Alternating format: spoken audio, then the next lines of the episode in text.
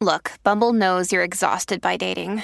All the must not take yourself too seriously and 6 1 since that matters. And what do I even say other than hey? well, that's why they're introducing an all new Bumble with exciting features to make compatibility easier, starting the chat better, and dating safer. They've changed, so you don't have to. Download the new Bumble now. Welcome to Mind Love Premium, episode 38. Today's episode is all about turning transitions into defining moments. There's a difference between something being your fault and something being your responsibility. So it's very possible that at some point in your life, someone is going to do something messed up to you. You're not to blame for what happened. It's not your responsibility to take that this horrible thing is happening to you, but it is your responsibility to move forward. It is your responsibility to look at how it's affected you and develop the tools that it takes for you to move past this situation or challenge that is showing up in your life. Hello, loves. Guess what? This is the first intro that I'm recording since having my beautiful baby boy. I am legit obsessed with this kid. He is so cute. If you want to see what he looks like, check out my Instagram at mindlovemelissa. But I want to start out with a little update so that you're not confused hearing me talk about my pregnancy in some episodes and having a baby already in others. So I actually had my main Tuesday episodes completed and scheduled out through April 27th. So you will be hearing me talking about my pregnancy in those. And I still have a handful or two of those interviews that were pre recorded that I'm just getting to now. So don't be confused if I'm talking about having a baby in the introduction, but still being pregnant in the interview. but what better topic to discuss right now than transitions? I'm obviously going through a huge transition right now. Motherhood is just as hard as they say it is, probably way harder, but mostly just the biggest time commitment of my entire life.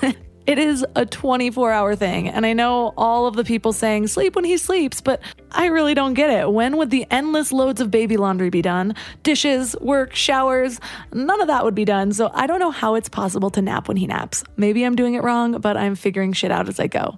So, how am I feeling about it all? Well, I thought I prepared. I had my birth plan all figured out, which turned out basically the opposite of what I had planned.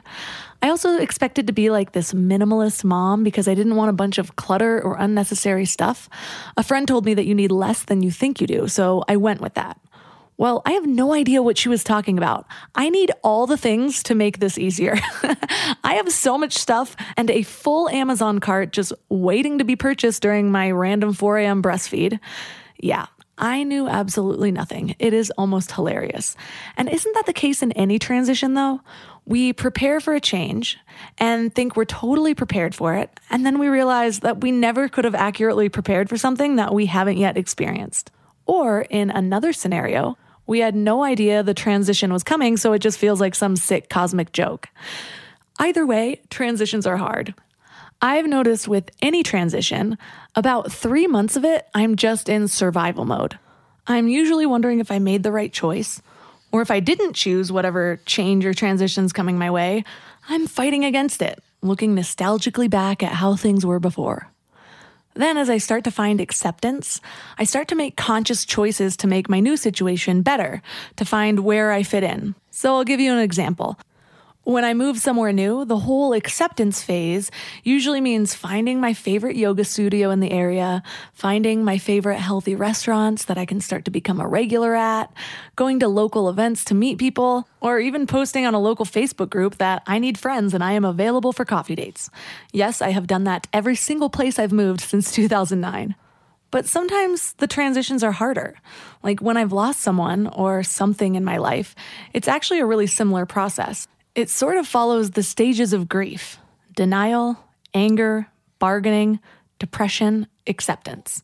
And I like to add hope at the end of that. Well, those three months of resistance are usually a combination of those first four stages denial, anger, bargaining, and depression. It's the familiarity that starts to make things easier to accept or to find acceptance. But you can't really plan for familiarity. You have to experience things enough times to cultivate it. And transitions don't include just moving or losing someone. They can include a loss of a relationship, loss of a role in life, like becoming an empty nester or getting a divorce, or a change in career, becoming pregnant, entering a new age group, retiring, the world shutting down for a virus. You get the idea. Well, even though the world is constantly changing, it is human nature to want to hold on to what is comfortable and familiar, or to what we can control. So I guess that leaves the question if we can never quite fully prepare ourselves, is there anything that we can do to make life transitions a little easier on ourselves? Is there a way to turn that grief into acceptance and hope a little bit faster? Well, that's what we're talking about today. And our guest is Nicole Naupavaar. She's a licensed psychotherapist and life coach with a private practice in Los Angeles. And she helps people in her 20s and 30s navigate transitional times like divorce, moving to a new city, switching careers, and turn them into opportunities to reach their greatest potential. So, three key things we will learn are how to harness the power of a transitional period in your life, how to move through phases and emotions without holding on to the past, and a grief recovery method to teach you what healthy closure actually looks like. Hey there, wild minds. So, this was just a preview, but you can access the whole episode with a Mind Love Premium membership. If Mind Love has been helpful to you in any way, consider helping support the show by joining this exclusive community. I promise I'm making it totally worth it. You get exclusive episodes, which means twice the mind love in a private feed that imports right to your favorite podcast app, so you don't have to go to the web to listen. And that's not all. You also get all Mind Love episodes ad free for uninterrupted listening. You get early access to episodes, and you get bonus video interviews and powerful meditation downloads.